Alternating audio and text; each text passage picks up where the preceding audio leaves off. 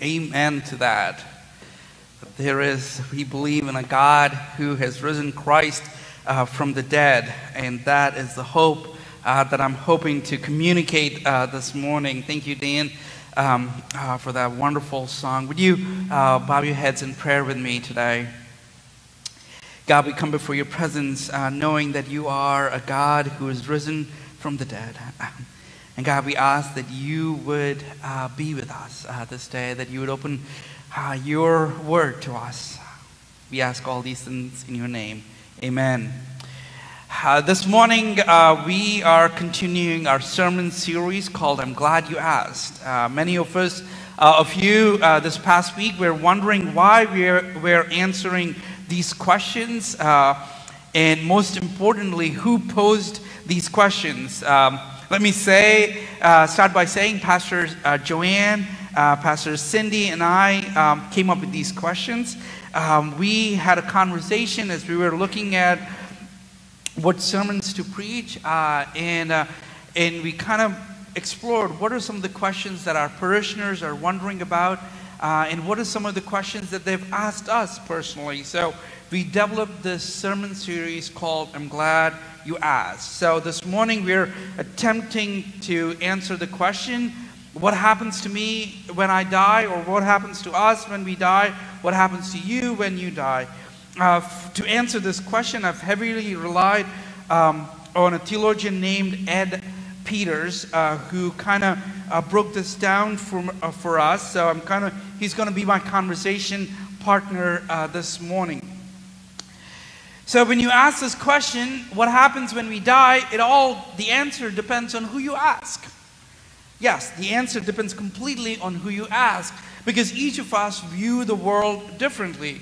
See, if you ask a naturalist, uh, what happens when we die, you'll get the answer that nothing when you die. You know, you're here in this life and you live it, and when you die, you die. Your life comes to an end. Nothing. There is nothing there uh, after this life. There is nothing at all. There is no hope. There is no condemnation. There is absolutely nothing. That's the answer that you will get when you speak to a naturalist. For them, this world and this life is all that we have. But if you speak to someone whose life is shaped uh, by Hinduism, uh, this, uh, their answer is that life is cyclical in nature. Your current life is a result of your previous life. That your incarnation of your previous life is what you're experiencing today. Your life's challenges and the blessings that you are facing right now in twenty twenty is dependent on what happened in your previous incarnation. And this is called karma. See, the goal of life, the Sanskrit word for life, means Atma. And eventually, that Atma is going to be joined with the divine. The Sanskrit word for that is called Paramatma. And when your life comes in contact, in communion with God's life, you are made complete. That is the goal of Hinduism. See, I've done a considerable amount of research um, on Hindu philosophy, and yet I cannot teach my daughter, Samira, who's twelve years old, that she's using the word karma um, completely wrong. You know, if something happens to anyone in the house or her friends, she quickly yells, karma. The reason you're experiencing the hardship, losing something, is because you were mean to me. And I try to tell her, honey, no, what you're saying is actually rooted in the Bible. What you sow, you will reap. But she's twelve and I know nothing.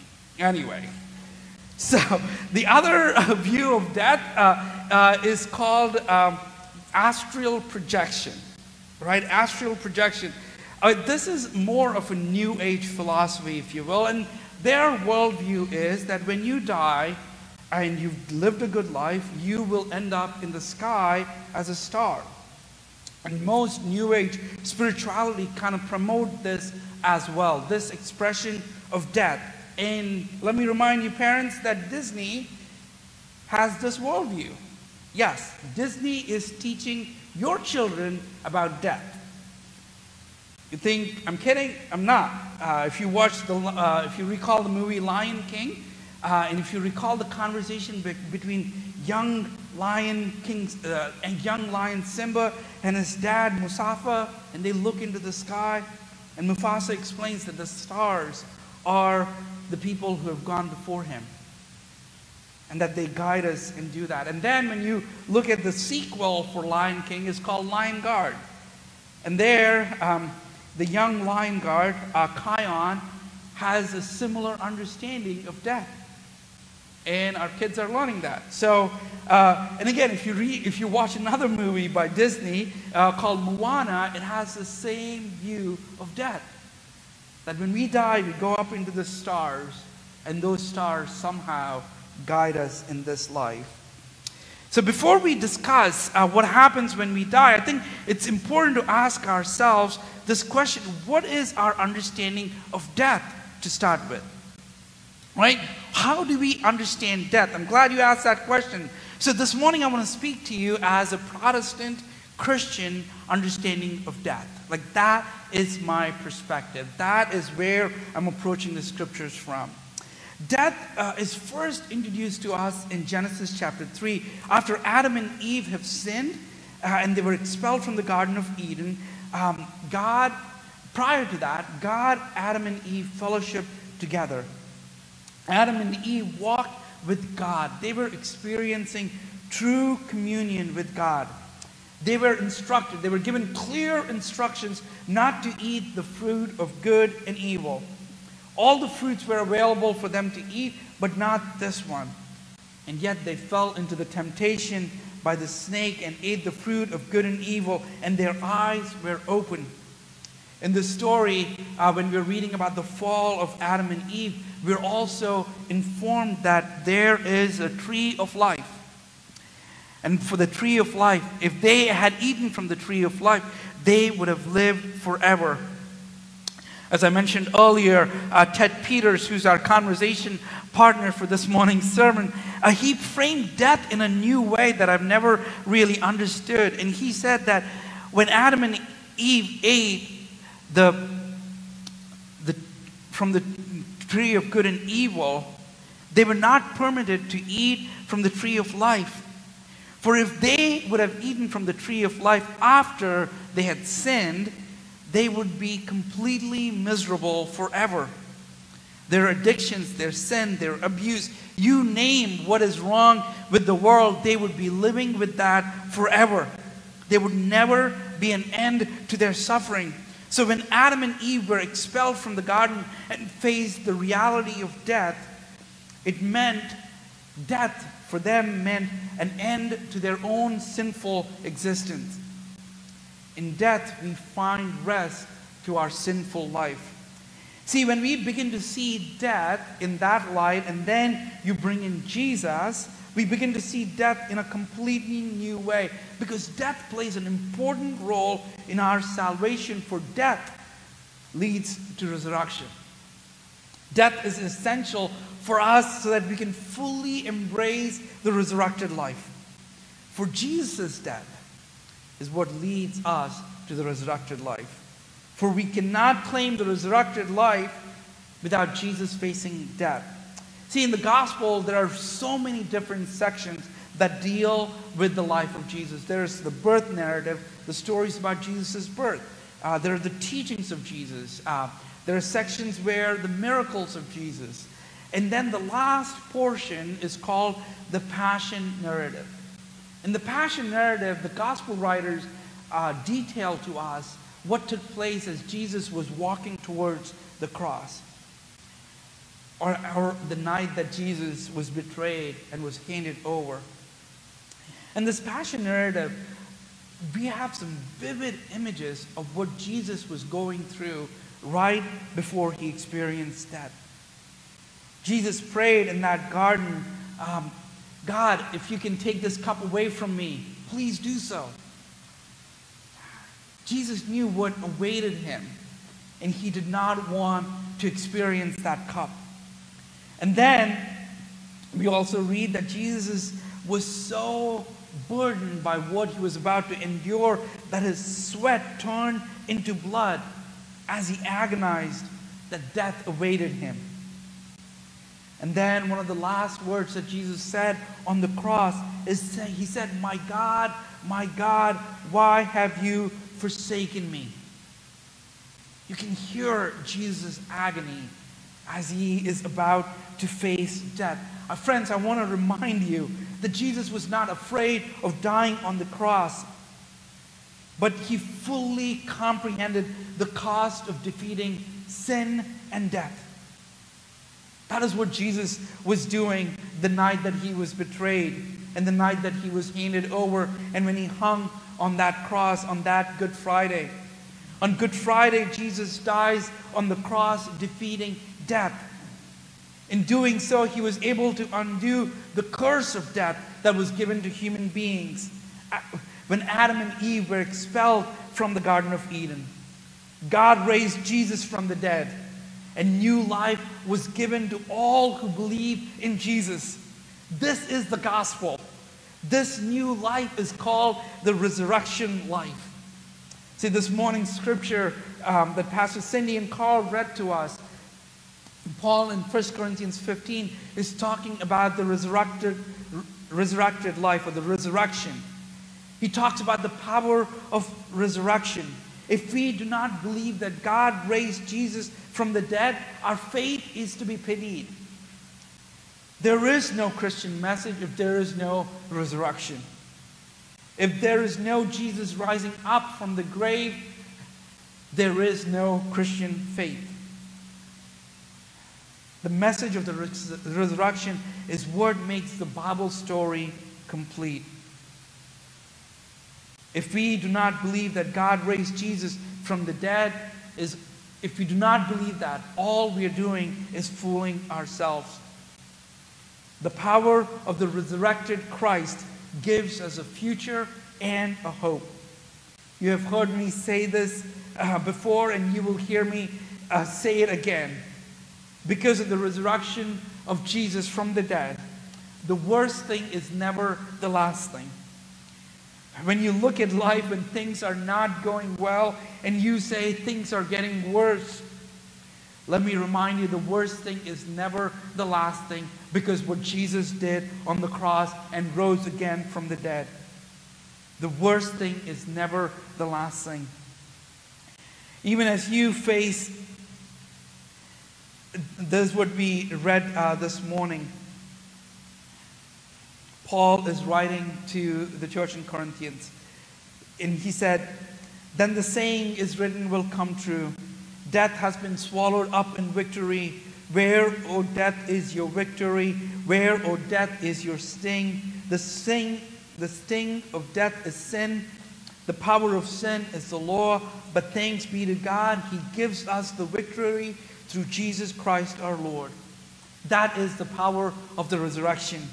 Friends, I have witnessed the power of resurrection when people have come to see and know Christ, when they have experienced this new life, when they have seen life crumbling around them and they put their faith in Jesus, they experience this resurrection life. They've experienced that the worst thing is never the last thing. I have seen addictions being broken, sin that people struggle with overcoming because they believe in Jesus. The hurts and the pain that they have experienced through abuse, through other people, they were able to release forgiveness to those who have hurt them because of the power of the resurrection power.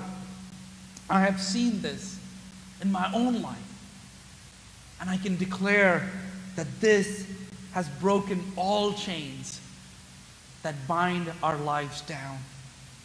That is the power of the resurrection. And I can talk about this, oh, for till the cows come home.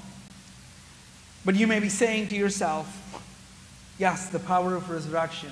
All you need to do in order to experience this is say yes to Jesus. And some of you are saying, yes, I have said yes to Jesus, and I've experienced the power of resurrection in my own life.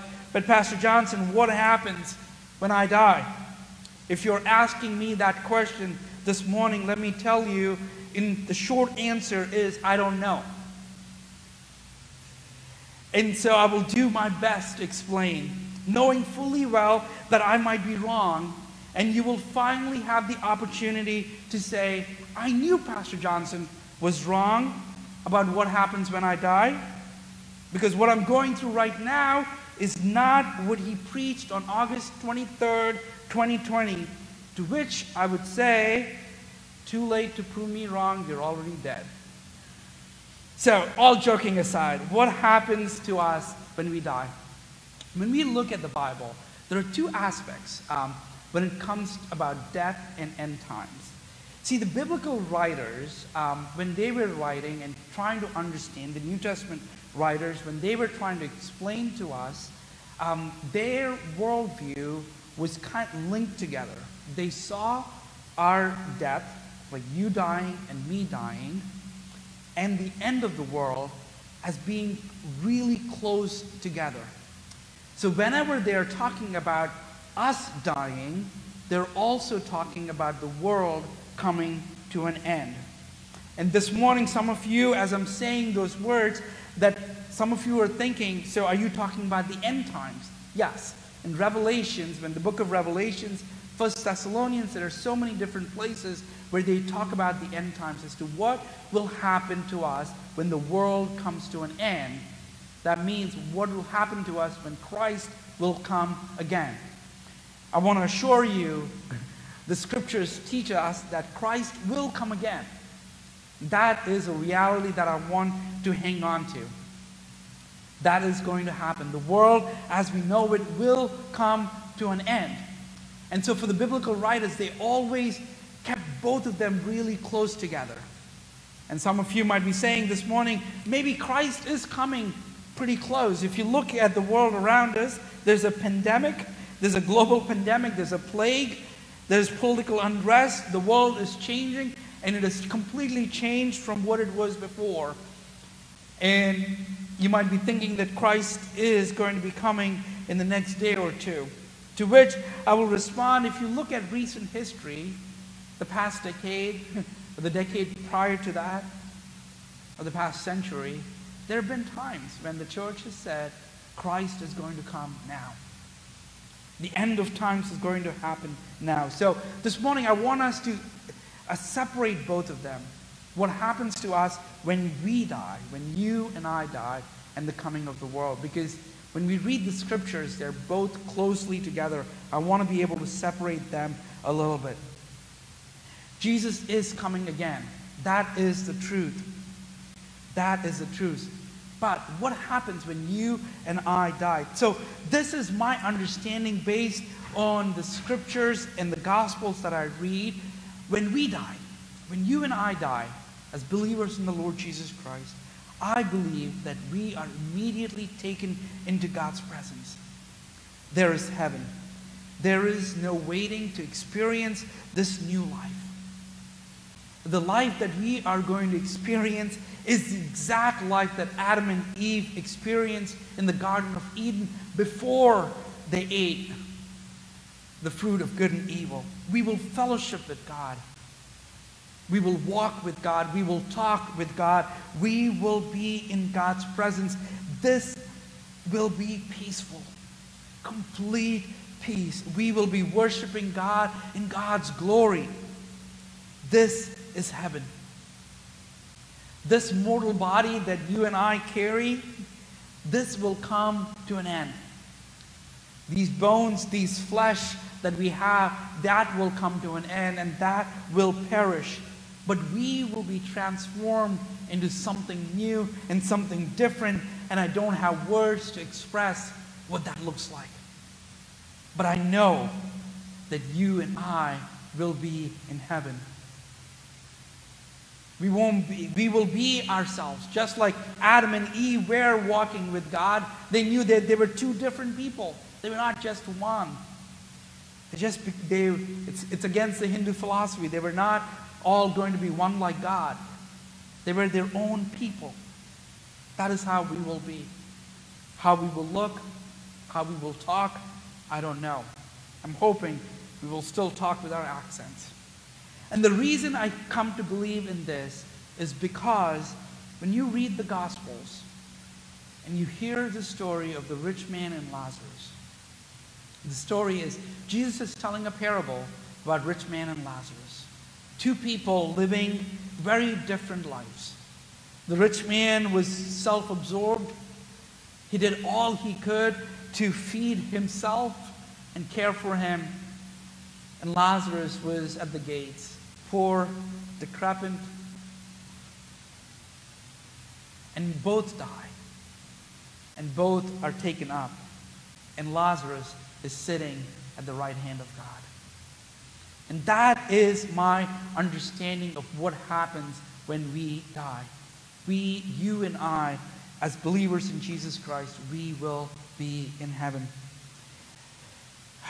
This past week, um, uh, something very sad happened uh, to me personally. Um, uh, one of my uh, previous parishioners, Donna Ray, uh, passed away.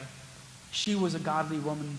She helped shape my understanding of what it means to be a pastor. She shaped me. Uh, she was someone who loved those on the margins. She led the missions uh, team for years. She spent every spare moment that she had in the church, cleaning up, cooking for people. And recently, we said goodbye to her. And I know that Donna is, is in God's presence. That even though, as we saw Donna's body coming to an end, I know that she is sitting next to Jesus himself. And she is at peace. That is the hope that we have in Jesus Christ.